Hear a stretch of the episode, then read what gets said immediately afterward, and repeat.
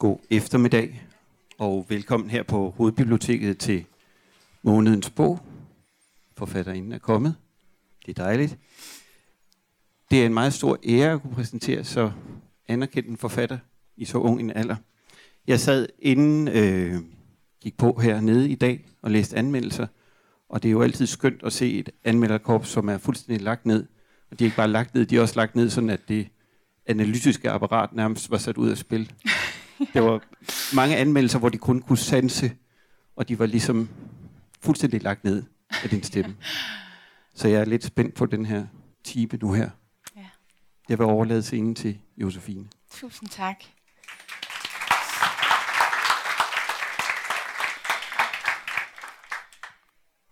Hvem var hun reddet ud med? Ingen. Haltende, slæbende sig hjem. Fyretræerne skilte sig som violette læber om hende. Det ene ben hang som på en kat, der trak sig hjem. Bagparten slæbende efter sig som en knust vogn. Hesten stod nede ved engen, virret med hovedet. Nu hang den fast med tømmen i en gren, og så i det næste øjeblik var den fri og travede med tøjlen dinglende fra hovedtøjet langs folden ind til plane. Forvirringens grønne, alle planterne, eftermiddagens sidste timer. En flok piger stoppede op, smed strilerne, eller stod bare der. Et par af dem løb hen i møde, sprang over bommen, og i det de nåede ned til skoven og pigen, sank hun sammen foran dem, som et tungt lod, når rebet løsnes, og det går mod bunden, et anker, der skærer sig vertikalt ned gennem alt det strømmende, alle de bløde lag, bevægelser i retning af horisonten. Vinden tog til. I bølger strøg den ind over dem, kom ud fra de åbne marker, bar den rådne søluft med, nogle lag, der gled ind over hinanden, rejste sig og brusede noget så så langt, sukkede og sank og bruste ned i gruset, sandet, sårene. Hendes fregnede hud var revet op. Armene var i plamager, sorte af størknet blod. Det løb fra hendes næse, og det ene øjenbryn glinsede hysterisk rødt. Om på marken bagved stod de med pigen. De rev hendes langærmede t-shirt op. Stoffet var mørt, så det var let. Den ene arm sad helt forkert. Knoglen stak ud midt på underarmen. Det yderste stykke med hånden hang som en slags pynt. Det blødte mindre, end man skulle have troet. Hendes ben, hendes ben, råbte pigerne, viskede til hinanden, strakte dem ud, forsøgte at lægge hende til rette på en måde, der mindede om kroppens naturlige stilling. Hele tiden var der noget galt. Knæledene ville ikke. Alene øjnene, der krampagtigt flakkede. Ansigtet var det værste, men ingen så det. Og i de indre organer, lungen, der langsomt fyldtes med blod, mørke områder, blodet, der fossede ud i kroppen. De var på vej, beroligede de hende. De havde ringet.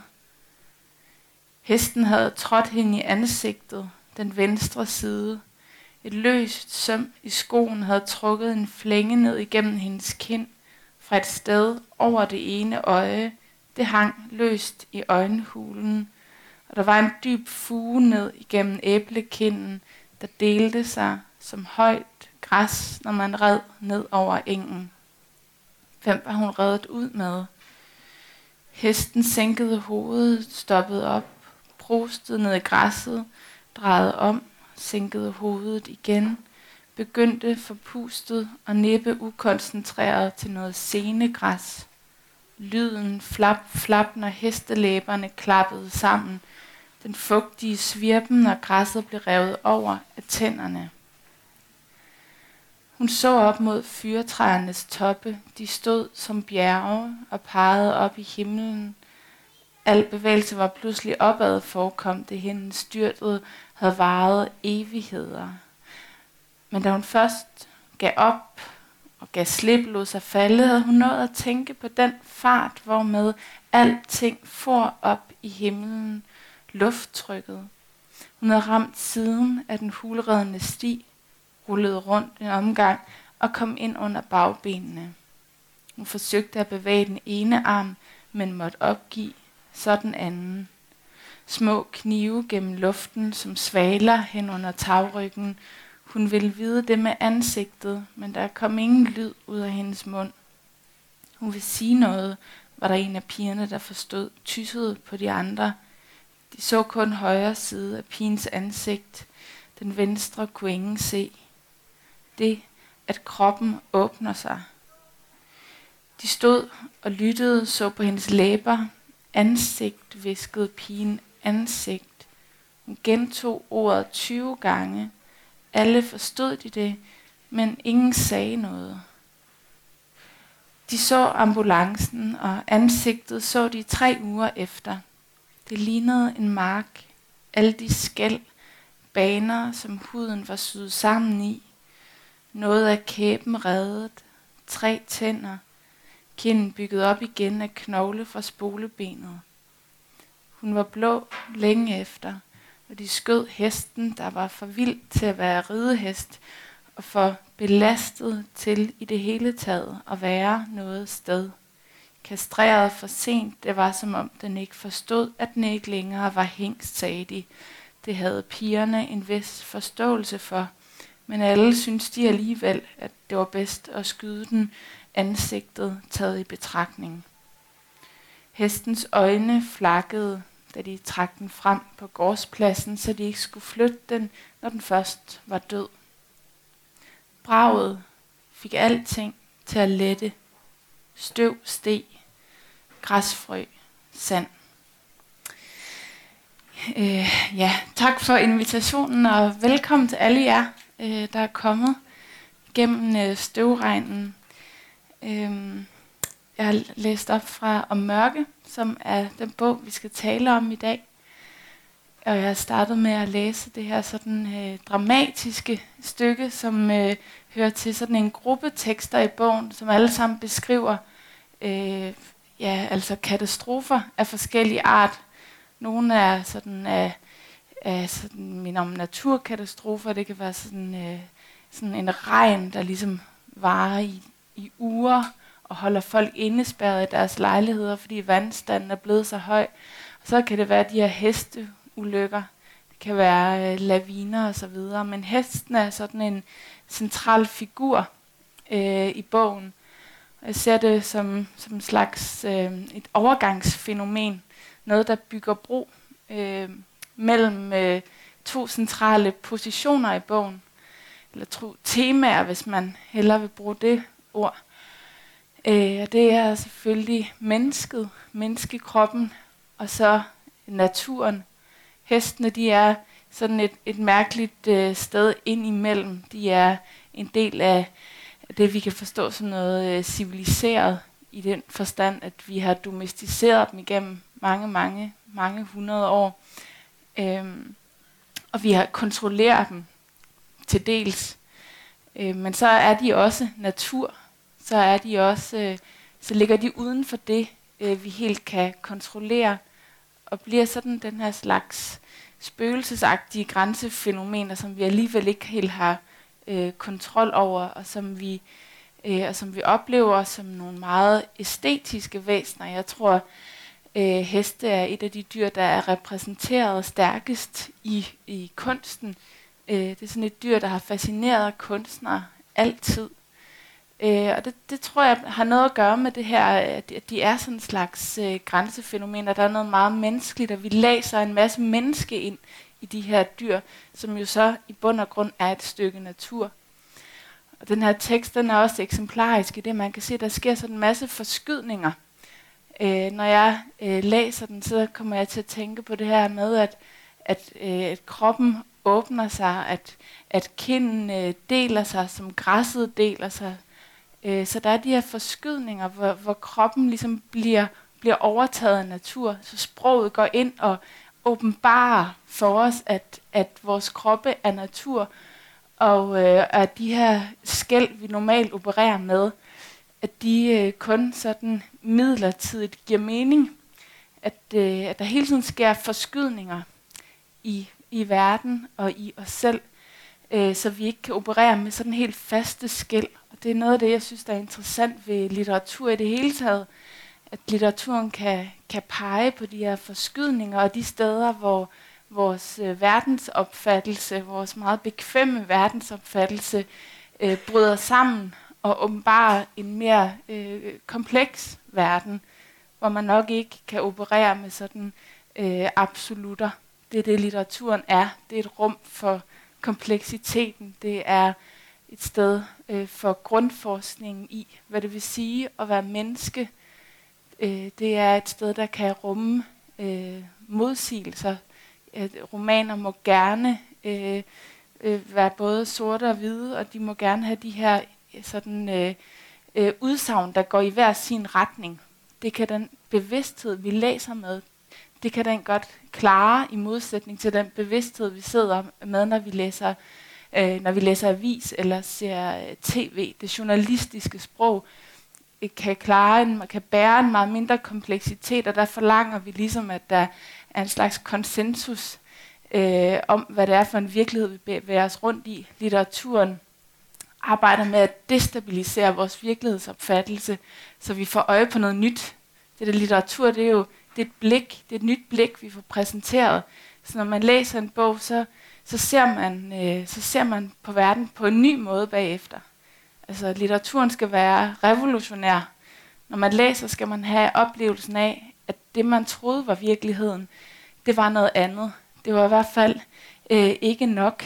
Og øh, når man lægger bogen fra sig, skal man føle, at man går ud i en verden, der måske nok er den samme, men, men alligevel ikke noget nyt øh, er vigtigt for en, og noget nyt er kommet til syne.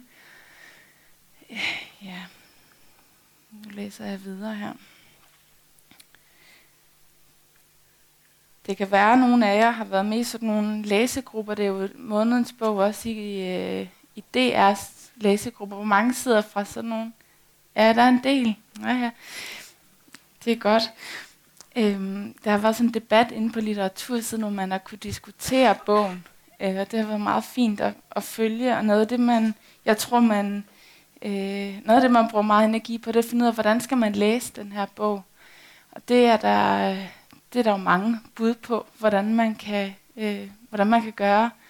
Og jeg ved ikke, om jeg har sådan et, et endeligt svar. Noget af det, jeg som læser bliver mere og mere øh, interesseret i, øh, det er, i stedet for at læse efter sådan en, øh, en, en udviklingsfortælling øh, i litteraturen, så, så læser jeg mere og mere efter nogle motiver, altså nogle figurer. Det kan være sådan en geometrisk figur som øh, kuglen eller cirklen. Øh, og så ser jeg, hvordan et motiv øh, bliver båret igennem en fortælling og ændrer karakter undervejs, bliver placeret i nye sammenhænge. Øhm, og, øh, og det tænker jeg kan være en måde at gå til. Det er en meget, meget simpel måde at læse på. Man, man kan næsten ikke, øh, altså man kan næsten ikke fejle, fordi man, man behøver ikke, det er ikke, det er ikke så vigtigt så, om man opdagede i hvilket årstal eller øh, under hvilket politisk øh, øh regime, at den bog foregår. Det er måske ikke det centrale i den her måde at læse på. Der, der er det faktisk en mere sådan umiddelbar og sanselig øh, tilgang til litteraturen, og en tilgang, der yder det konkrete en vis respekt. Altså der er ikke, du kan ikke øh, uddrage sådan en, øh, en symbolsk mening af bogen. Man, man prøver faktisk at se de her øh, genstande, de her ting, det helt konkrete inventar i en bog. Det er det, jeg synes er mere og mere interessant at følge. Ligesom øh, Søren Kierkegaard taler om, at at øh, det konkrete altid er rigere end, end begreberne og abstraktionen, så tænker jeg også i højere og højere grad, at, at det er i det konkrete, øh, at de største erfaringer ligger og venter på os. Det, øh, det konkrete og sanselige, det vi kan se og høre og føle og smage osv., øh, det bærer en betydning, som er meget større end den, vi øh, finder i sådan abstrakte konstruktioner. Og derfor synes jeg, det er interessant at tage fat i de her sådan helt konkrete øh, genstande, der findes i litteraturen. Og, øh, og når jeg læser om mørke, øh, fordi jeg er jo ikke bare forfatter til om mørke, jeg er jo også, ligesom jeg, læser af bogen, så, så synes jeg, at det er et interessant motiv at følge det netop den her kugle eller cirklen, som, øh, som både bliver genstand for sådan essayistisk refleksion omkring form, men, men som også bare er et øje, øh, der hænger løst i øjenhulen. Det er en perle, der ligger øh, som, øh, som en hård klump af sorg i en hånd. Øh, og og øh, ja, og i, i, hvad skal man, i vandet, cirklen omkring afløbene, og altså alle mulige steder finder man det. Nu vil jeg læse en anden øh, tekst op, som også har de her, den her cirkelfigur. Hun besøger ham igen. Det er længe siden. Det taler de om. Han rokker sådan frem og tilbage på stolen. Han er en god ven, tænker hun. Han siger, at han ikke har brug for at forelske sig igen, at det er slut, at efter hende er det slut. Da han er ude i køkkenet for at hente to appelsiner og noget chokolade, de skal have med i fjellet, det var før de fandt ud af, at de ikke havde tid til at gå i fjellet, ikke den dag, gik hun alene rundt i hans stue. Den er så gammel, stuen. Det er første gang, hun besøger ham. Hun lader sine fingre stryge hen over nogle bøger, rammen på et fotografi, han har taget. Hun ser en skål med indtørret frugt, tre ferskner, et æble, runkne i skinnet og matte, indfaldende kinder. Hun tænker på, at det er det mest triste, hun har set nogensinde. Frugter, der ligger forstenede og tørre i skåle, i alle de forladte menneskers hjem, alle de ødelagte mennesker, dem der savner endnu, og vil savne længe, hvis ikke altid. Her ligger frugten for længe og forsvinder for langsomt og aldrig helt.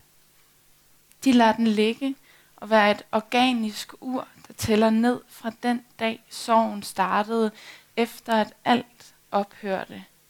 Som om disse mennesker vil mindes om, at alt er gået i stå og i stykker, eller for at minde sig selv om, at alting bevæger sig uden om dem. Og dem selv også. Frugtens alderdom bliver kroppens, frugternes tilstand er et korrelat til kroppens. Den sørgende krop og den døende frugt. Den døende krops fejring af sorgen. En kærlighed, der bliver til en omsorg og en omhyggelighed med forfaldet. En anden vens appelsiner, et koks orange. Det her det er jo en tekst, som, som for det første har det her øh, motiv, altså den her cirkelfigur, vi talte om før. Men her blev det indgangen, altså her blev det den, den sansede øh, indgang til at tale om tab. Og det er jo, øh, hvis man skal sige det meget, meget kort, øh, måske det, den her bog handler om. Altså den handler jo om, øh, om, om det menneskelige vilkår, at, at vi skal dø, og at alting er midlertidigt. Øh, og den erfaring øh, ligger jo dybest set i alting. En hver genstand, du tager fat i, har jo øh, den her erkendelse indskrevet i sig. Øh, og derfor så er der et mørke i alting. Og heldigvis så er der også noget andet. så er der også øh, et lys og en skønhed og en kærlighed og en vilje til at elske og sanse, selvom, selvom vi ved, at, at det er midlertidigt.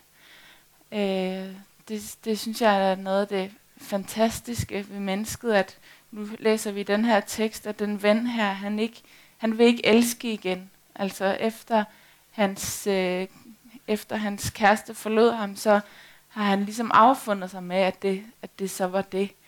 Og hele den der resignation er som regel øh, for de fleste er os heldigvis kun øh, midlertidig.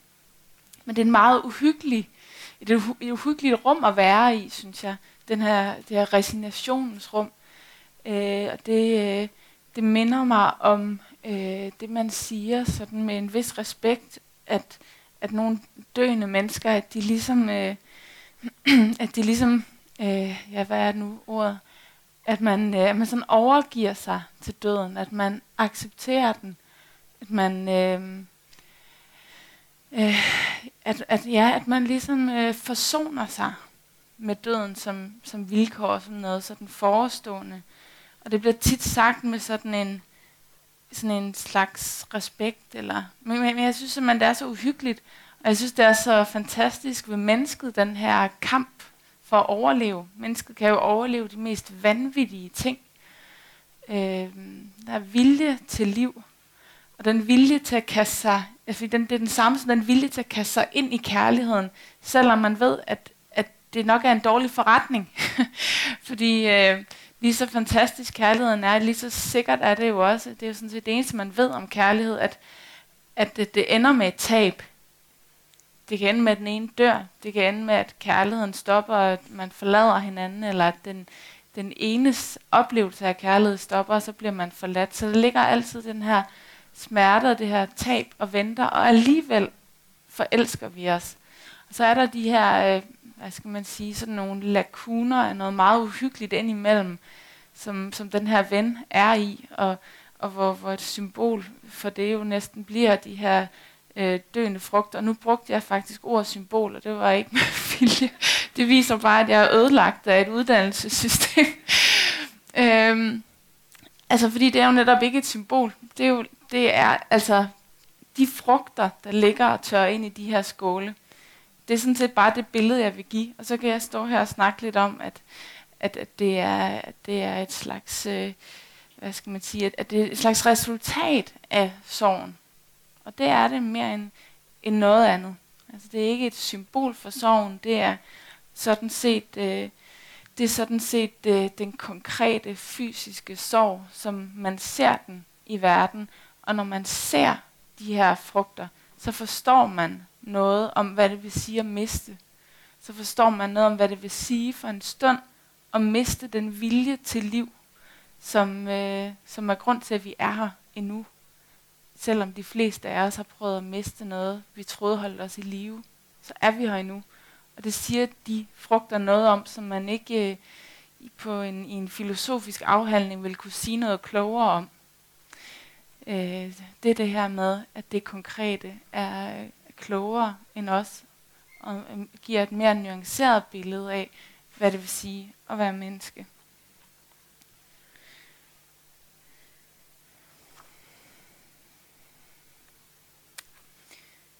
Kolde fødder, fingre, heste, der skraber i frossen jord. Alting fryser til. De skøjter på søerne at du ikke er glad for Berlin. Vi rejser sammen til Boston. Byerne, vi forlader, ødelægger os en lille smule. Det vil sige, vi har efterladt lidt af os selv alle de steder, vi har været. Lyset kan bedre komme ind nu, men det løber ud af os i et hæsblæsende tempo. Alt det, man må lade ligge tilbage forlade. Øjet græder over det, det mistede. De byer, der ikke længere er, hvad man så skal stille op.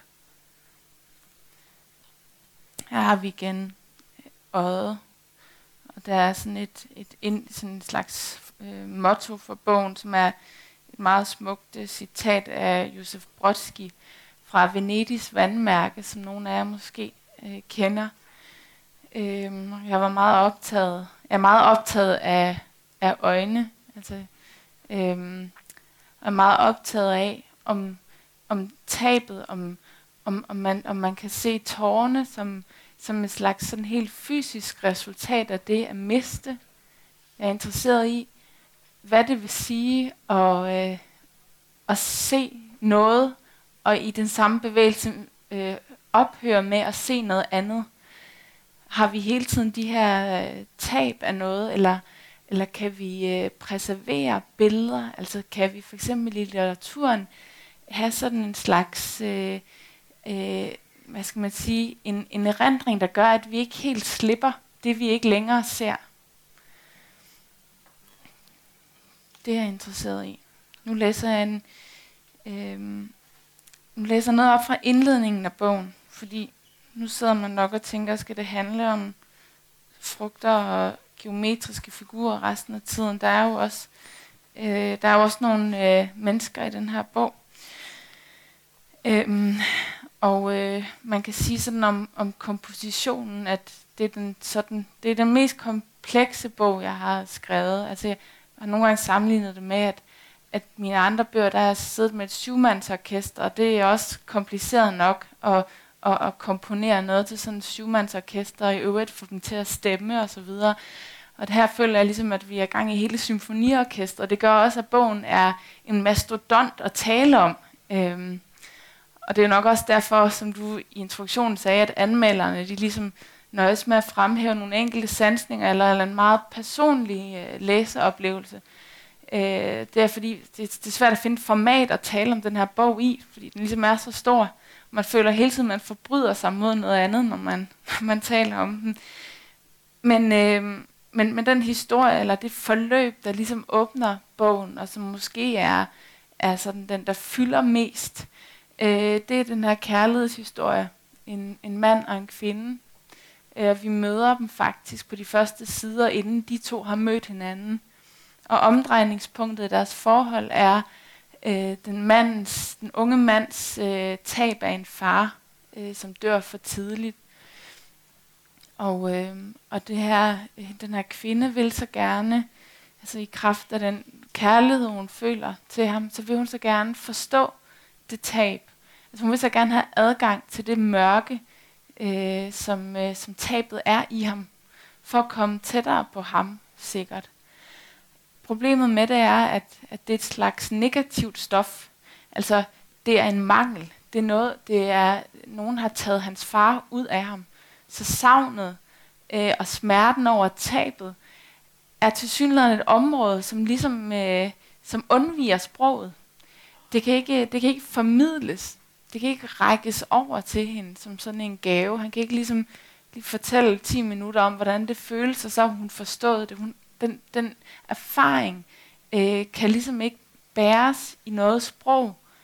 Øh, og, og, og det er så hendes kamp, ligesom hun prøver at finde et eller andet sprog, der så kan, der så kan være, øh, være, være en slags transport af den her erfaring, som, øh, som jo alt andet lige skaber en eller anden distance øh, mellem dem, fordi han har sådan en smerte, der er så voldsom, som hun ikke har adgang til. Men nu vil jeg lige starte med at, at læse den her øh, op fra starten, hvor de så som sagt ikke har mødt hinanden endnu. Så vi, det krydsklæbes her mellem deres positioner. Hun åbner øjnene og ser himlen gennem trækronen.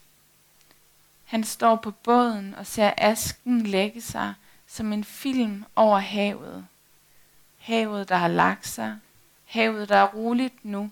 Vinden har lagt sig. Asken ligger i overfladen og bevæges af havets bevægelser. En beroligende hånd. En hinde over alt det strømmende. Lidt som hud, man har brændt alvorligt. Man kan ikke længere se himlen spejlet i havet. Himlen, der ikke længere spejler sig i havet. Havet, der ikke længere spejler sig i hans øjne. Aske, der lægger sig over øjne. Øjenlåg over havene. Og hende, som hun ligger her under træet, ser himlen marmoreret af grene. Himlen er et øje. Senere har hun vist grædt. Hendes øjne er blodsprængte. Det, at vinden lægger sig får hende til at åbne øjnene, så himlen og træet kan spejle sig der. Asken bliver liggende. Familien må sejle ind igen, tæt omslynget i båden, flettet sammen af det at savne nogen allerede. Knudrede fingre, det at gå i opløsning og løbe sammen, fylde en skal ud uforrettet sag. En sorg, der samler sig til en perle i hånden. Musik i værelset ved siden af. Sådan øh, møder vi de to, hvor det egentlig er, øh, hvor man kan sige, det er naturen, der er den eneste forbindelse imellem dem nu. Hende, der ligger under træet hvor, øh, og ser, øh, ser op i himlen, ser de her grene, og vi hører om hendes øjne, at de er blodsprængte. Og et blodsprængt øje, det ligner jo også næsten de grene, sådan et, et grenværk i øjet. Vi hører om, hvordan han står øh, på båden, og hvordan øh, den her aske, den her sorg, der sådan helt fysisk drysses ud over havet, hvordan den øh, får havet til at stoppe med den her refleksion, som hele tiden er i verden. Altså havet, der reflekterer himlen, øh, og som bliver reflekteret i vores øjne. Hele den øh, bevægelse, der er, hvor verden øh, helt fysisk går i forbindelse med hinanden, hvor havet og himlen taler sammen, og, øh, og taler helt ind i vores sind gennem vores øjne via de her spejlinger, den bryder sammen der i sorgen. Øh, men findes jo så over hos hende, hvor øh, når hun åbner øjet, og, og træet spejler sig der. Så der er sådan en, en forbindelse mellem dem alligevel, som måske er en forbindelse, man kan sige, er forbindelsen mellem alt det levende, alt det, der findes i den her verden, og som hele tiden er i udveksling. Og det tror jeg er så vigtigt at forstå, altså at at vi, at vi aldrig er isoleret, at vi altid er i udveksling med verden. Og den bevægelse øh, er så afgørende for, øh, for livet. Øh, uden den bevægelse, uden de her spejlinger og forskydninger, så, så dør vi som mennesker. Øh, og og det, det, er den, det er den død, som øh, sorgen øh, er sådan en, en, en varsel om. Altså, de her sørgende mennesker, der ikke får spist frugten og, øh, og ikke længere tror, at de skal elske nogen. Øh, de kan heller ikke gå i forbindelse med verden. Så, så, så hvad skal man sige, så, så den her scene bliver ligesom, slår, det, slår hele temaet an øh, for bogen her. Da jeg, øh, da jeg skrev manuskriptet, det, har, det har været den bog, der har taget længst tid at skrive, det har været et sted mellem to og tre år, jeg har skrevet på den. Øh, der har jeg i flere omgange tænkt, at jeg skrev på forskellige projekter. Altså, jeg har flere gange sådan, øh, udskilt de her forløb og, og tænkt, at nu skrev jeg, at der var et stykke dramatik herover. Så var der den her kærlighedshistorie, den lå så her. Og så herover der havde vi, øhm, der havde vi en, øh, der havde vi den her tekst, som handlede om en øh, ung, øh, en yngre kvindelig arkeolog, som arbejdede i Pompeji. Har der nogen af jer, der har været i Pompeji? Sikkert en del, ja. Så har jeg også øh, set de her meget fantastiske voksafstøbninger. Øhm, der i øh, Vesu var øh, i udbrud for rundt regnet 2000 år siden, og, øh, og igen aske, der, der var en, en askesky, øh, som, øh, som lagde sig over byerne øh, øh, Pompeji og Herculanum, og ligesom indkapslede mennesker og dyr og bygninger og alt, øh, inden lavaen så øh, kom, og varmen blev så enorm, at alting øh, øh, brændte væk. Men øh, den her askesky er så vigtig, fordi det var den, der gjorde, at de her kroppe ligesom øh, blev preserveret, kan man sige. Altså, at, at der kom den her skal øh, omkring dem, som så har gjort, at man senere hen har kunne øh, fylde dem med voks, og så har man øh, de her sådan nogle afstøbninger, som mange af os har været over besigtige, hvor man har set de her øh, små mennesker. Jeg, I forbindelse med bogen skrev jeg sammen med en, en arkeolog på øh, Moskov Museum, for så spurgte jeg hende netop det her, men de var så små, de der mennesker, om de virkelig var så små. Og så fortalte hun, at, at de var mindre dengang, men det var nok også, altså der var også, det var også noget, der var sket i det, det der enorm varmepåvirkning, så blev de her kroppe øh, meget mindre. Øhm, men hele den, øh, det spor i romanen, troede jeg sådan set var en selvstændig bog, indtil jeg en dag øh, kom til at, at, at holde de to øh, spor op ved siden af hinanden, altså den her med med, med, med den unge kvinde og den unge mand, ham der har mistet sin far. Og så den her historie om øh, arkeologen, som også bøvler med noget, noget kærlighed, samtidig med, at hun er meget optaget af sit arbejde i øh, Pompeji, sin forskning der. Øh, og, så, og så tænker jeg, gud, det er jo på en, altså, der er jo et sammenfald her. Begge dele er jo en historie om øh, en slags negativ form, som man ikke rigtig kan få adgang til. Altså øh, tabet, hans sorg, som det her mørke, det der ligesom er taget fra ham, øh, er jo sådan en slags hulrum i ham, på samme måde som de her øh, menneskekroppe også skabt et hulrum inde i, i stenene.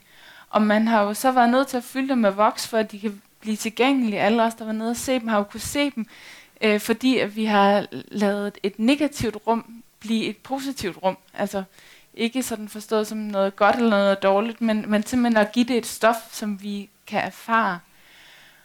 Øhm, så, så den forbindelse fandt jeg pludselig mellem de to.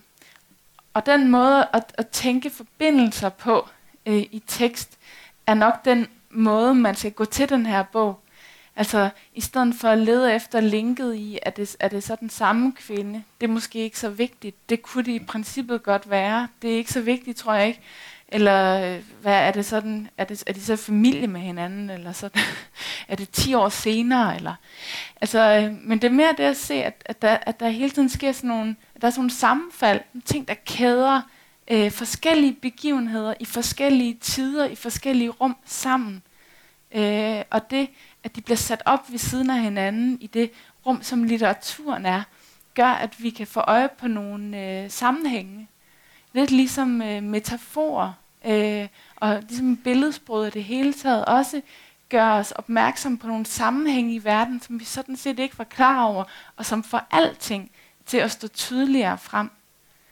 Sådan forstået, at, at, at historien om hende her i Pompeji har gjort, at, at jeg tænker noget, noget, noget andet omkring det, øh, og for eksempel være sammen med en mand, der har mistet, det at elske et menneske, som har, har mistet noget meget vigtigt.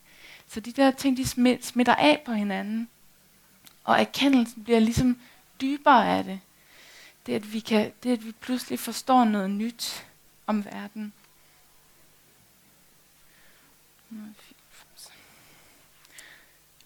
Og nu skal jeg nok snart øh, holde op med at snakke.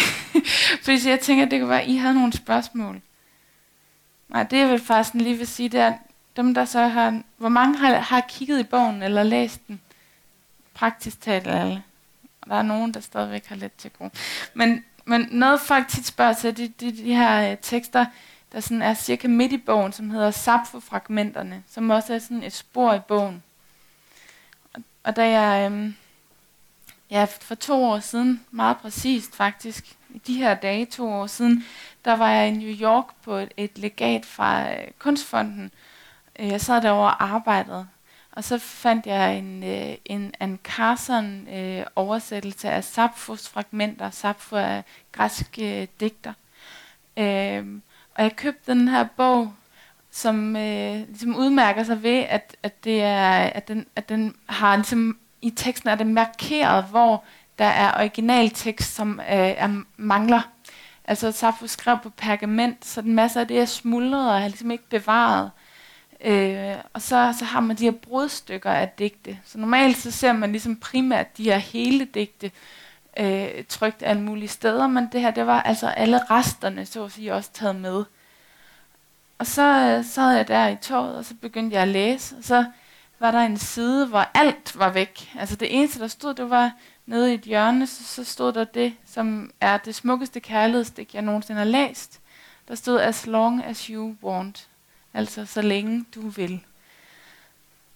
Og så, øh, jeg var, jeg var helt chokeret, øh, og, og tænkte, øh, at det er jo alt det, man behøvede. Altså, det er ligegyldigt, at resten af digtet mangler, fordi man forstår det hele med den sætning. Og så ganske hurtigt, der så kom jeg også til at tænke på Inger Christensen og øh, hendes øh, tanker om, hvordan øh, litteraturen ligner naturen. Ligesom øh, at det klassiske eksempel er jo bregnen, at hvis man tager en tand fra en bregne og forstørrer den op, så vil du have en tro kopi af den store bregne. Altså det her med, at de, de mindste dele øh, rummer den store form i sig. Øhm, og det her, det har jeg altid tænkt på som, som løsning på, øh, hvordan man som forfatter øh, vælger sætninger ud. Hvad privilegerer en sætning? Hvorfor er en sætning øh, gyldig i et værk og ugyldig i et andet værk? Hvordan har man da intuitiv fornemmelse af, om noget er en god sætning eller ej? Ja, det, ja, det tror jeg altså har noget med det her at gøre, at litteraturen, det litterære sprog, det poetiske sprog, det, det minder om naturen simpelthen. Altså det er som en organisme, øh, med, hvor, som har en DNA-kode. Øh, og hvis man tager et enkelt lille, øh, hvad, hvad skal man sige, et, et, et, en lille finger fra en roman, så vil man i hver enkelt sætning øh, faktisk øh, kunne finde øh, hele romanens øh, form. Øh, ja, giver det mening? Ja. Øh, og så, øh, så gik jeg hjem til mit manuskript, og så slettede jeg. Så det helt store øh, marker delete øh, viskelæder. øh, og så tænkte jeg, nu må det briste eller bære. Øh, så, så den... Øh, så det, det afsnit, det er ligesom historien om det, og jeg har så kaldt det Sappho-fragmenterne for øh, som en slags, øh, ja, ja, et meget grimt ord, kado til øh, Sappho, som en hilsen, vil man sige. Øhm, yeah. Ja, det, altså, det, altså, det synes jeg, altså det synes jeg er det meget smukke ved litteratur, at, at, at det netop det her, at det ligner naturen på den måde det synes jeg er en slags åbenbaring. Og måske også i forhold til, hvordan man læser. Fordi øh, vi har en, tit en uvane med at tro, at litteraturen skal forstås. Altså forstås, forstås. Sådan at den skal betyde noget andet end det, der står. Øh, og det er ikke nok at ligesom bare se det for sig. Øh, man, man, det skal oversættes. Så litteraturen er en rebus, der skal oversættes til et andet, mere gyldigt sprog. Det, øh, det er det, man får at vide, når man, øh, ja, når man har dansk i gymnasiet. Det er det, jeg hører, når jeg kommer ud på de danske gymnasier og holder foredrag og laver sådan skriveworkshops. Og sådan. De er helt angste, fordi de føler, at der skal stå noget andet. De skal finde ud af, hvad det er, der egentlig står. Og det gør dem ud af stand til at læse. Øh, og det, det er jo virkelig, virkelig synd. Men når man så sætter de samme børn ud og går en tur, og viser dem en blomst, så siger de bare, oh, wow, jeg er sgu fed blomst, eller virkelig flot, eller øhm, der har vi en anden oplevelse, der skal man jo ikke, man oversætter jo ikke naturen, man ser jo ikke de samme elever og tænker, gud nej, ja den, ja det må jo betyde, den måde kronbladet, det, det må jo i virkeligheden være et symbol, altså, det sker bare ikke, så, så, hvis man, så det tænker jeg ligesom, at, at det vil være sundt for alle os læsere, at vi begyndte at læse lidt mere, så når vi går en tur i skoven, og ikke har en ambition om at skulle forstå noget ved et træ. Altså, og det gælder jo det hele. Hvad betyder en mor? Det, det giver jo ikke mening. Men lige så snart man putter en mor ind i en bog, så skal hun betyde noget. Det er jo, det er jo helt vanvittigt. Altså, og en meget anstrengende måde at læse på, synes jeg. øhm, og, og jeg tror virkelig, man kommer på arbejde, hvis man ligesom tager den der måde at læse med ind i den her bog. Derfor så har jeg også skrevet en slags læsevejledning. øh, et, et kort forord. Og nu læser jeg bare lige det, det allerførste afsnit af det, og så åbner vi øh, ballet for protester og øh, lovprisninger og beskyldninger og spørgsmål. Alt det øjnene ser, det blikket falder på. En taske, der bliver sat på gulvet og er en taske, der bliver sat på gulvet. Tingene forbliver ting, og på den måde her. Rummet er ikke sprængt, kronologien er ikke sprængt. Ingen af delene har nogensinde været samlet på den måde. Ligesom at jeg altid har været hende, og du altid ham. Der er ikke nødvendigvis noget problem i det. En bevægelse ind og ud af kroppene, en genkommende erindring, der vandrer mellem os, eller en genkommende vrede, man ikke helt forstår, et fælles reservoir, blodårenes hele tiden finere forgreninger, noget der bevæger sig op gennem tiden og slår tilbage. Så sådan, øh, det, er, det er ligesom starten på bogen, og, og det, det er ligesom et forsøg på at sige, at når der er en, inde i den her bog, det her rum, vi nu går ind i, når der er nogen, der sætter en taske på gulvet, så er det i orden at se nogen, der sætter en taske på gulvet foran sig. Og så behøver man ikke tænke på, ligesom, hvad, hvad den, den dybere mening, eller hvad, hvad det ligesom skal oversættes til. Det behøver man sådan set ikke. Tingene forbliver ting, og på den måde her. Altså, du kan ikke, du kan ikke oversætte den taske til noget mere, til noget vigtigere end, øh, end erfaringen. Fordi den er, den er mere øh, kompleks. Øh, så alt det, du kan oversætte den til, det, det findes allerede i sansningen af objektet. Det findes allerede der. Vi reducerer kun verden ved at oversætte til begreber og symboler. Det findes der allerede. Øh, rummet er ikke sprængt, kronologien er ikke sprængt. Altså hele den her idé om, at sådan moderne litteratur, det er sådan, nogle, det er sådan en slags øh, leg. Det er sådan noget med, så prøver vi lige at lave det, så er, det, så er der ingen kronologi. Så bliver det ligesom en attraktion, at man skal sidde og snakke om noget med postmoderne, sådan uh, cut-up. Og, altså, det er jo bare sådan, man, uh, det er sådan bevidstheden fungerer. Sådan har det jo altid været. Og der har altid været en litteratur, der fungerede på den måde. Den har bare ikke altid været en del af kanonen. Det er ikke altid været den litteratur, vi læste, men der har altid fandtes i hvert fald i store dele af historien, der fandtes en litteratur, der fungerede lidt mere synkront med vores bevidsthed, som jo heller ikke lader sig begrænse af sådan noget som tid og rum. Øh, vores erindring og vores forestillingsevne sender os jo hele tiden frem og tilbage i tiden. Øh, og, øh, og, og der er sådan set ikke noget sådan øh, vanvittigt provokerende i, at så lader litteraturen fungere på samme måde. Det skal i hvert fald ikke læses som, som en attraktion i sig selv.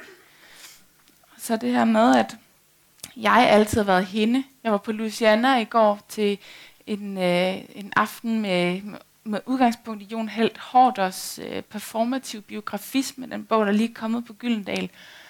Øh, og, og hvor jeg, ja, det kunne man sige meget om, men, øh, men, men det man i hvert fald kan sige, det er, at, at hele den her idé om, at, at hvis man, altså, det baserer sig på, at hvis man skriver jeg i digtet, installerer et jeg, der minder meget om forfatterens, øh, øh, ja, så, så er det noget andet, end hvis man skriver hun, og ligesom holder øh, sine egne biografiske data, ligesom forvrider dem, eller noget af den stil, opfinder noget. Øh, men de der, de der pronomener, og det her med, at, at man ligesom holder noget udstrakt arm ved at kalde det hende, og så videre, jamen det er jo alt sammen en del af det at være et jeg. Altså man, man ser vi ser jo alle sammen os selv også som en tredje, Altså, øh, vi ser os selv udefra. Det var noget af det også igen. Øh, ikke fordi det skal handle om kirkegård det hele, men det var han jo en af dem, der ligesom pegede på, at den her øh, selvreflektion, det er jo altså det, er det moderne menneskes lod, at vi må se os selv udefra hele tiden. Øh, så så det, det er en, en del af et jeg, det er at kunne bevæge sig i de der, øh, i de der andre, øh, i de der andre øh, former. Øh, og så det her med en bevægelse ind og ud af kroppene. Altså det skal være det sidste, jeg sådan lige siger den her omgang. Altså at, altså at det, er jo også, det er jo så fantastisk, at det, det bevidstheden kan. At vi kan, øh, at vi kan bevæge os, ikke bare i tid og rum, fuldstændig øh, sådan vildt. Vi kan også bevæge os ud og ind af bevidsthed, at der, der er ligesom litteraturen er det her rum, hvor, øh, hvor vi kan gå ind, og så, så udvides vores bevidsthedsmuligheder. Vores kapacitet bliver så meget større. Øh, det er en mulighed, vi også har, ligesom, øh, når vi ikke læser, tror jeg, men jeg tror, at, at litteraturen er sådan et, et, et, et særligt privilegeret rum, øh, fordi vi, der ikke er så mange forstyrrelser, og fordi at vi er, fordi vi kan sænke hastigheden, når vi læser så kan øh, noget, der nok har varet et minut, øh, det kan strække sig over øh, 50 sider. Et styrt fra en hest kan vare 15 sider. Øh, så vi kan ligesom... Øh, vi, vi kan strække tiden ud, så vi får adgang til flere af alle de her detaljer, som hvert øjeblik byder sig til med, men som vores bevidsthed simpelthen ikke kan nå at absorbere og lavre. Øhm, så det er litteraturens mulighed. At strække tiden. Og så, så, så bliver det ligesom, så, så for, bliver vores erfaring af verden så meget mere kompleks, og så meget dybere. Øhm, ja. Og nu skal jeg lige høre, om der er nogen af jer, der har nogle spørgsmål. Så tror jeg, der er en mikrofon, der kommer rundt.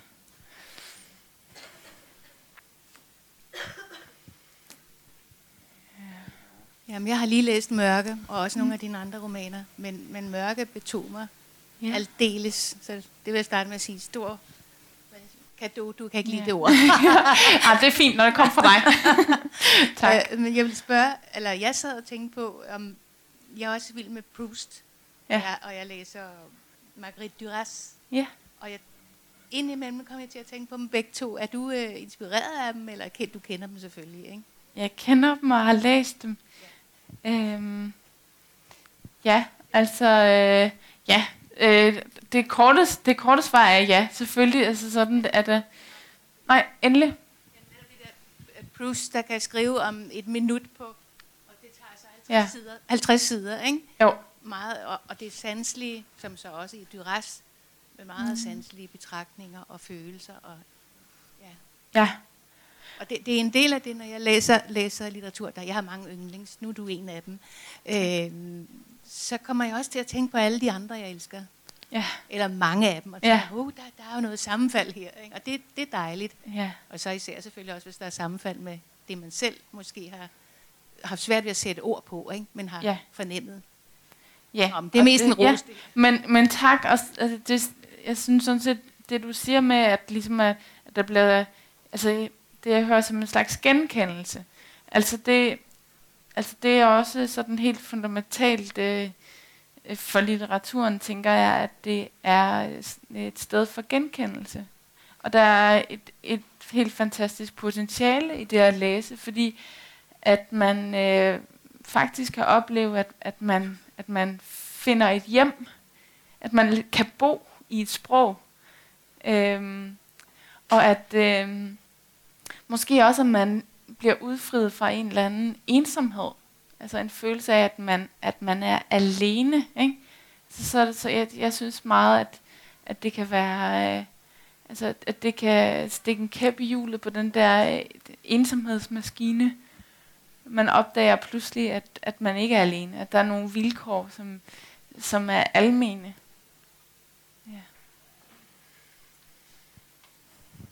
Øhm, jeg, har, jeg har ikke læst den, jeg har lige fået den i gave. Men øhm, jeg vil egentlig spørge lidt ind til strukturen. Øh, ja. Det kan så være, at når jeg læser den, jeg forstår det, det, det skal jeg så ikke kunne sige. Men øhm, jeg synes, det er super spændende, det der med, med det sprængte rum og den sprængte tid. Og jeg forstår din hvad skal man sige, idé om, at det er sådan, vi oplever verden. Mm. Hvordan har du arbejdet med strukturen dog alligevel? Altså, er der, er der noget i slutningen af bogen, øh, som er der, fordi det er slutningen af bogen, eller øh, mm. hvordan har du ordnet det der, alle det der materiale, du har haft? Ja, øhm, ja, hvordan har jeg ordnet det? Altså, jeg har, øh, jeg har haft et arbejde med på en eller anden måde at udrede nogle forskellige stemmer. Øhm, jeg har øh, tænkt meget i de her forskellige øh, forløb, og hvordan øh, Øh, de smitter af på hinanden. Altså, det er det, når du placerer to tekster ved siden af hinanden, så, øh, så, så bliver der sådan en slags friktion imellem dem, og man transporterer noget med. Og jo længere vej man skal transportere noget, jo, jo mindre tydeligt bliver det. Øh, og eftersom øh, det er en ret lang bog, så, så så den transport, der sker fra noget, man læser på side 15 til noget, man læser på side 315, den er ret lang, og den vil så på en eller anden måde blive mindre tydelig. Øhm, og altså, ja, altså jeg ved, jeg, altså det har bare været et arbejde med at flytte en passage øh, 10 sider og se, hvad der så skete, og så videre, og så videre. Og så selvfølgelig have de her, øhm, så er der, så er der også nogle blokke, ligesom og markeret de her skilleblade, som er, øh, som er sat ind i bogen. Øhm, og det normalt, når man laver skilleblade, så, så laver man som regel sådan sorte sider. Øh, jeg gik længere og overvejede, hvordan man ligesom skulle lave det, fordi jeg ville godt have de her afsnit, afdelingerne, at de talte sammen. Og det blev så til, at en fotoserie, jeg havde, som jeg på en eller anden måde følte havde relation til bogen, jeg kunne bare ikke finde ud af, hvordan den lavede jeg, så fik jeg sådan tonet meget ud, altså gjort mig lysnet meget, og så har jeg spejlvendt det, så det ligesom har den der, øh, hvad skal man sige, karakter af at være et slags sådan gennemsigtigt pergament eller sådan noget. Øhm, og så synes jeg også, at det, at det er fint, det der, at der er mange spejlinger i bogen, altså billedet bliver spejlet også, og ja. Men altså, det er jo meget den måde, jeg arbejder på. Altså en blanding mellem at prøve at være benhård og udrede, hvad har vi for nogle stemmer, hvad har vi for nogle øh, afdelinger osv. Og så samtidig en eller anden intuitiv øh, fornemmelse for det, og en glæde ved at, at se, hvad der sker, når man, når man placerer de her ting i forbindelse med hinanden. Ja. ja nu, er det jo sådan, nu er det jo sådan lidt paradoxalt, fordi du står og taler og forklarer ja. det hele. Hvorfor, hvorfor prøver du egentlig at forklare det? Hvorfor skal det ikke bare ja. læse det? Jamen, det må man også meget gerne.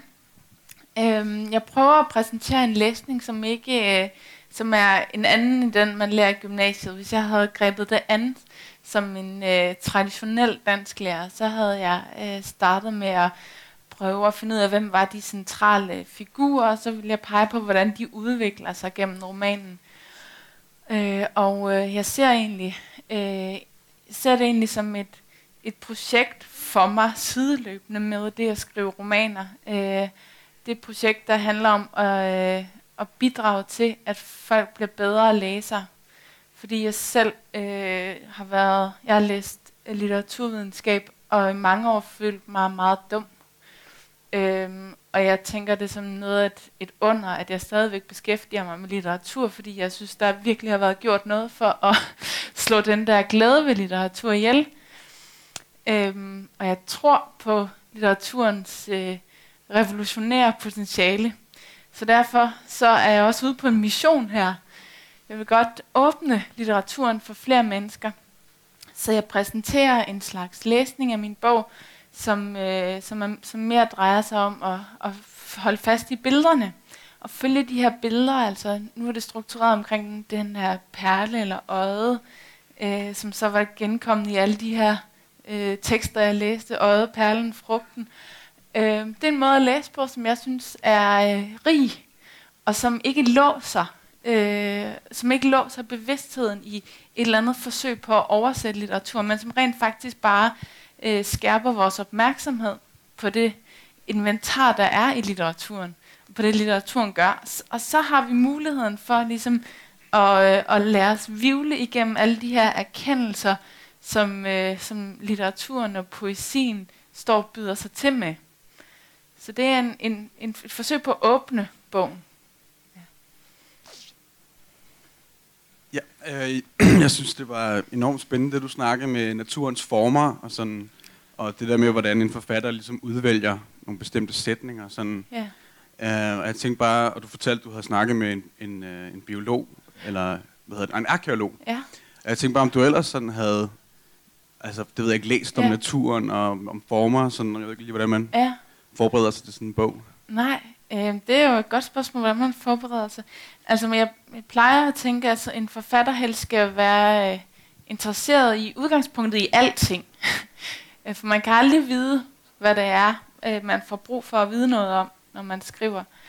Øh, altså, jeg har sådan rimelig... Altså, og så, når det så sagt, så kan man sige, så har man jo også et eller andet, en eller anden øh, noget erfaret stof med sig. Altså, jeg har jo en, en biografi, ligesom alle andre, en fortid, og den, den bruger jeg jo af.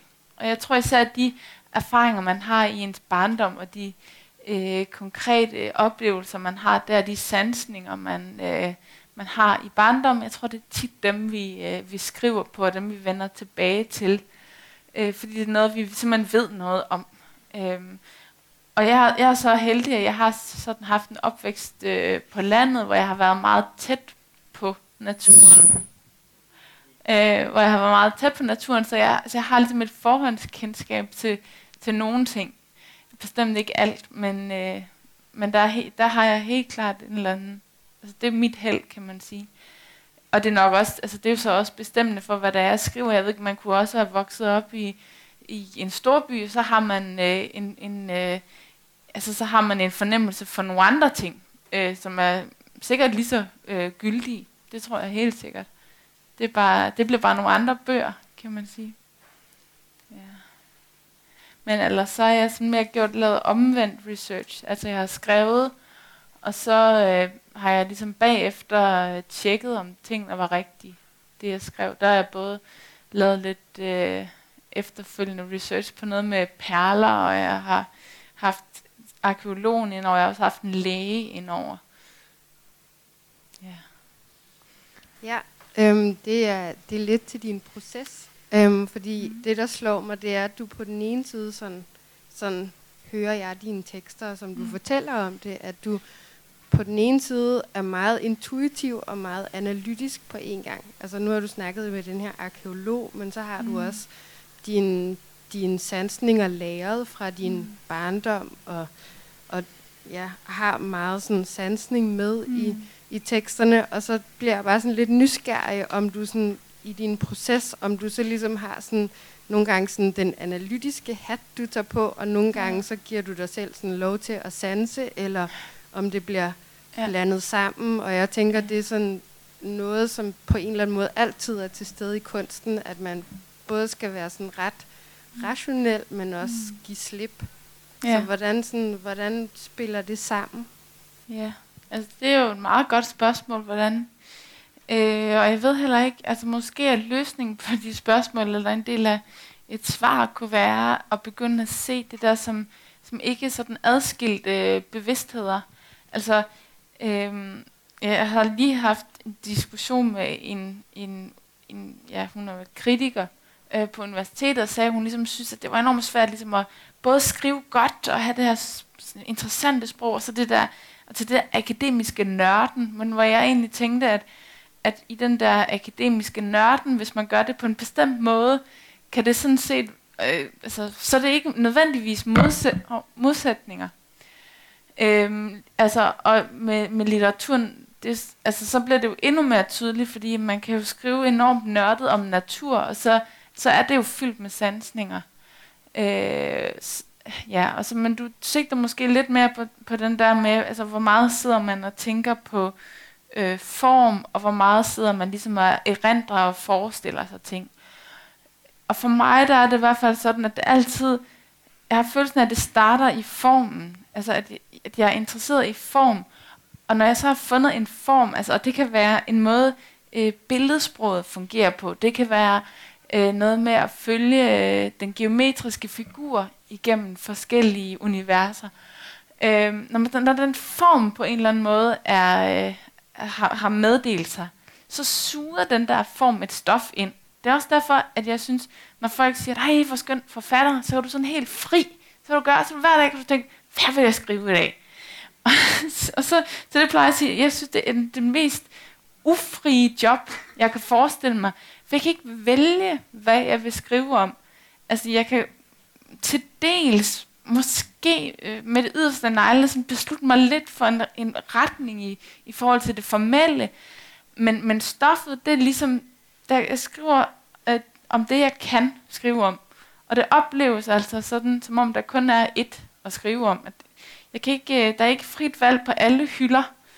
Øh, jeg har en, en, jeg tror, jeg har et øre for form, eller hvad man skal sige. Altså, jeg har en, en fornemmelse af, hvad man skaber form i sprog. Og så det der, hvad det så er, det refererer til ude i verden, det er ligesom meget noget, der bliver suget ind i den form, som om formen har en vilje.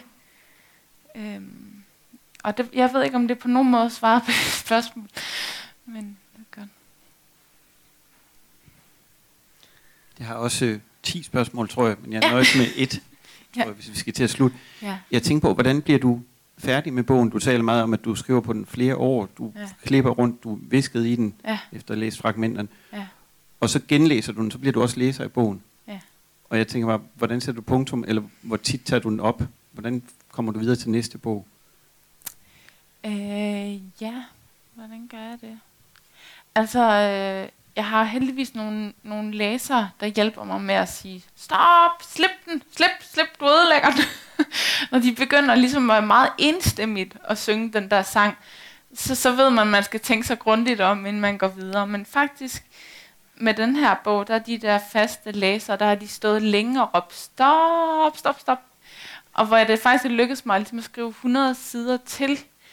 Øh, og ellers har jeg haft den der opfattelse af, at det på et tidspunkt er som om, at, at en bog ligesom lukker sig. At den får sådan et, øh, en slags film omkring sig, og så alt, hvad du skriver til, virker som sådan en påhæftning. Altså som om så man sidder og syder den her arm på, eller så, så virker det sådan sært forkert. Altså måske fordi, måske fordi man er et andet sted. Altså, at man har bevæget sig væk fra, den, fra det, den stemme kan. Øhm, men jeg har bare oplevet med den her bog, at, at, at, der, at det i hvert fald var en altså, længere proces, at der ble, altså, den form kunne mere.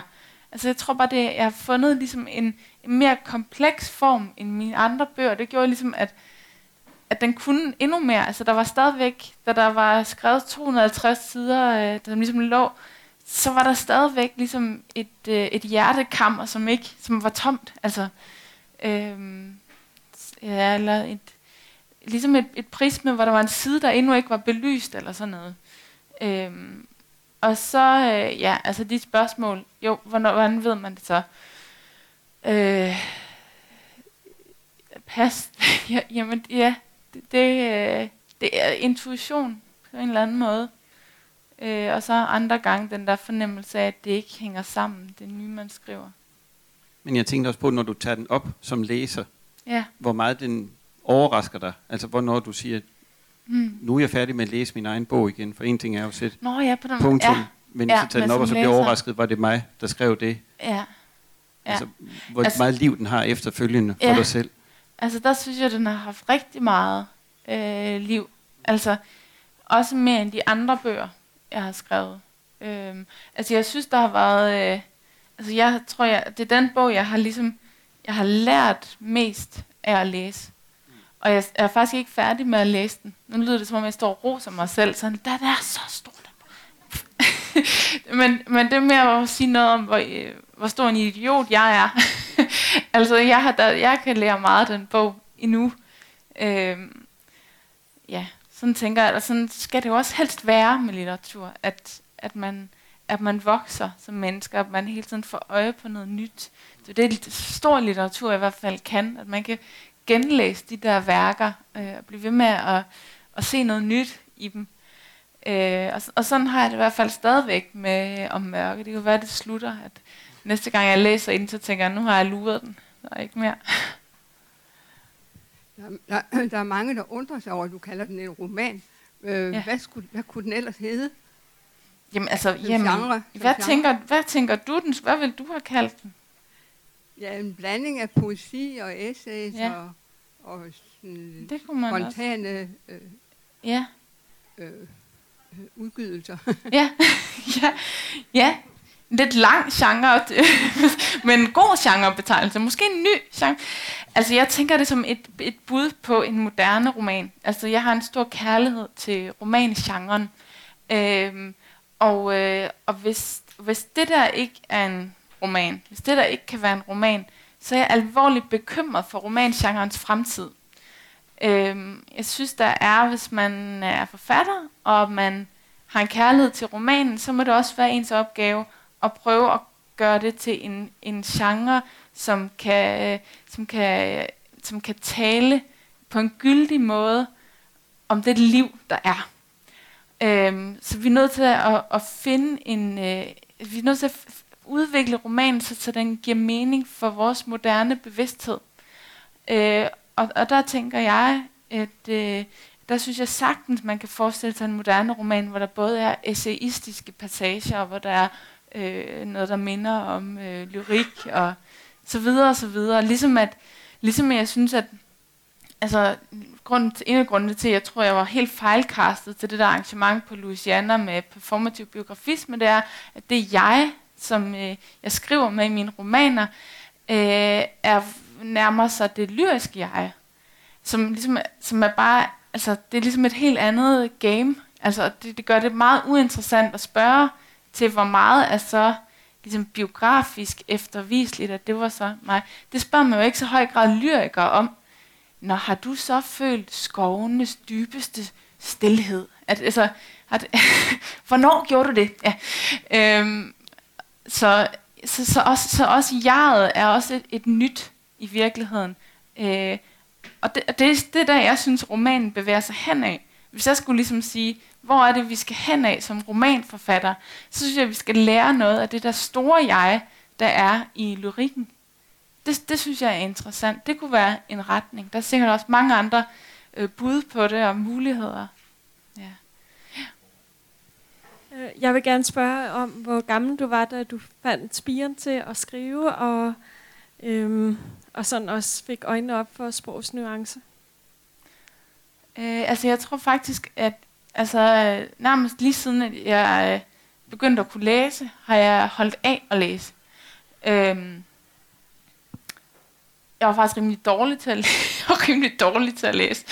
Øhm, så jeg var en langsom øh, læser, og, og så jeg sad lige til et selskab, hvor jeg forleden dag, hvor jeg fortalte om det med på min, på min folkeskole, som var en friskole, der var der den her forfærdelige tradition med, at man skulle skrive en novelle hver uge, og så om fredagen, så skulle alle læse højt, og så stemte man om, hvem der havde skrevet den bedste novelle.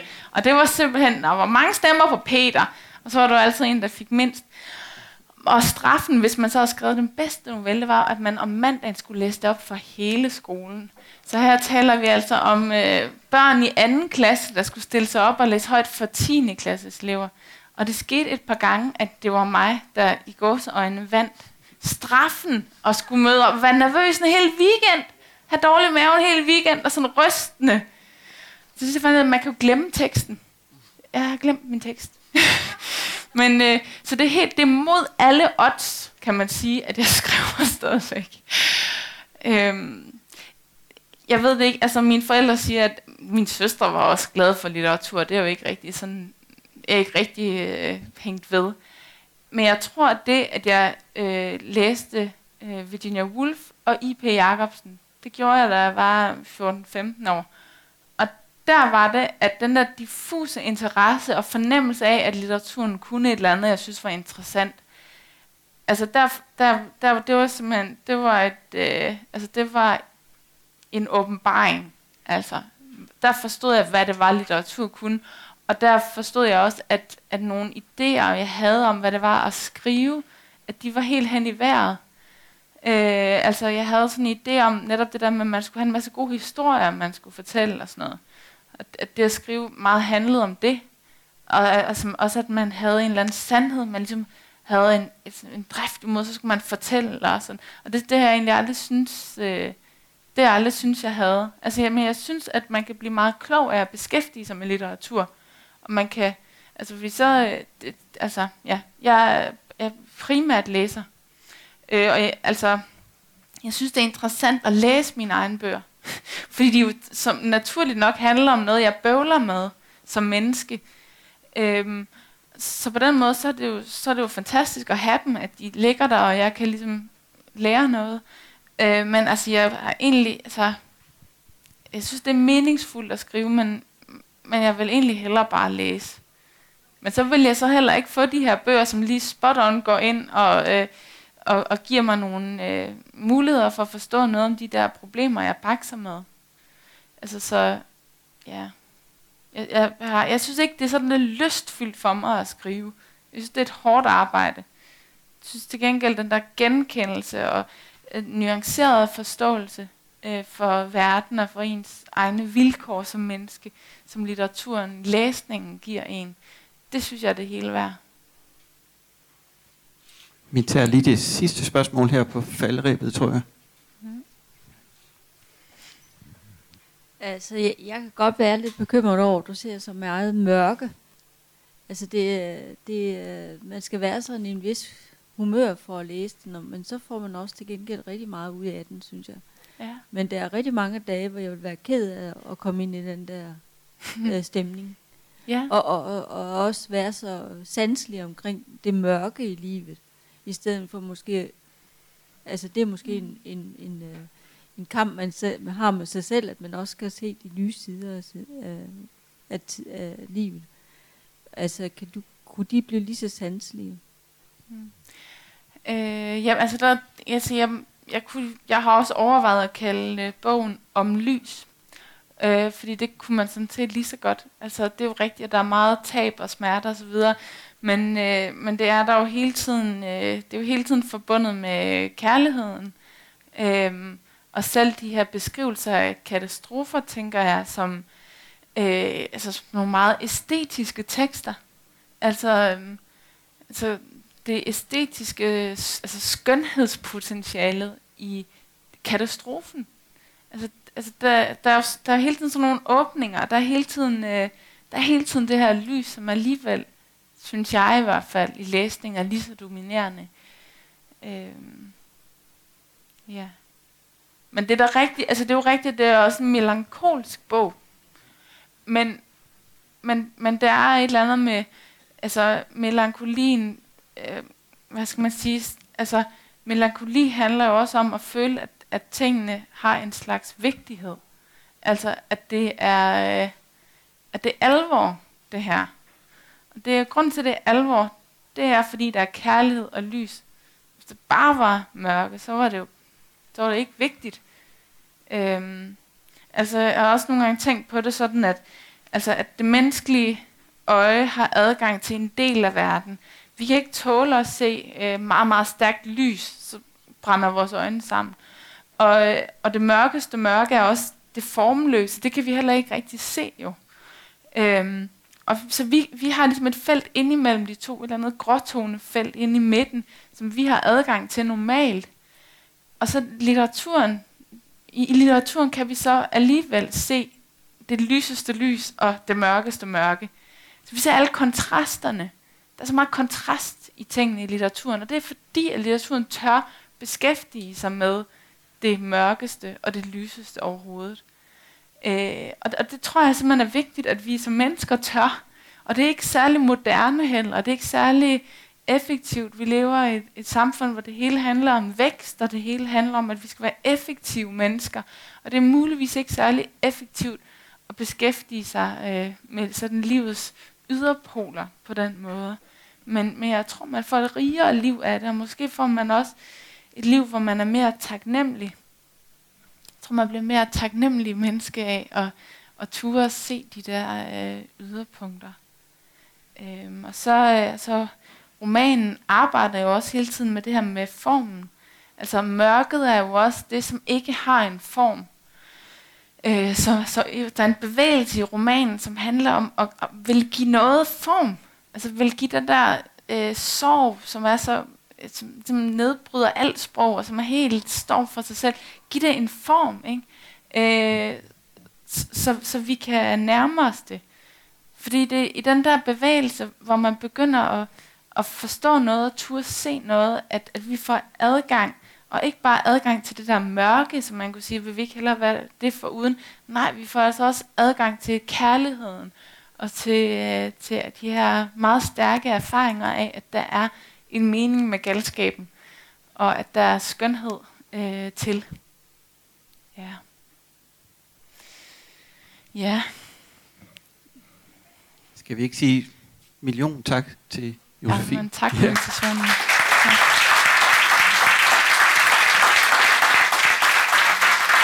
tak. Og tak fordi I kom, og næste månedens bog, det er Thijs Ørntoft. Og så håber jeg, at vi tager det med os, at man kan læse med tillid til sin egen læsning, det uden at skulle oversætte, også ja. når I læser Thijs. Ja, prøv det.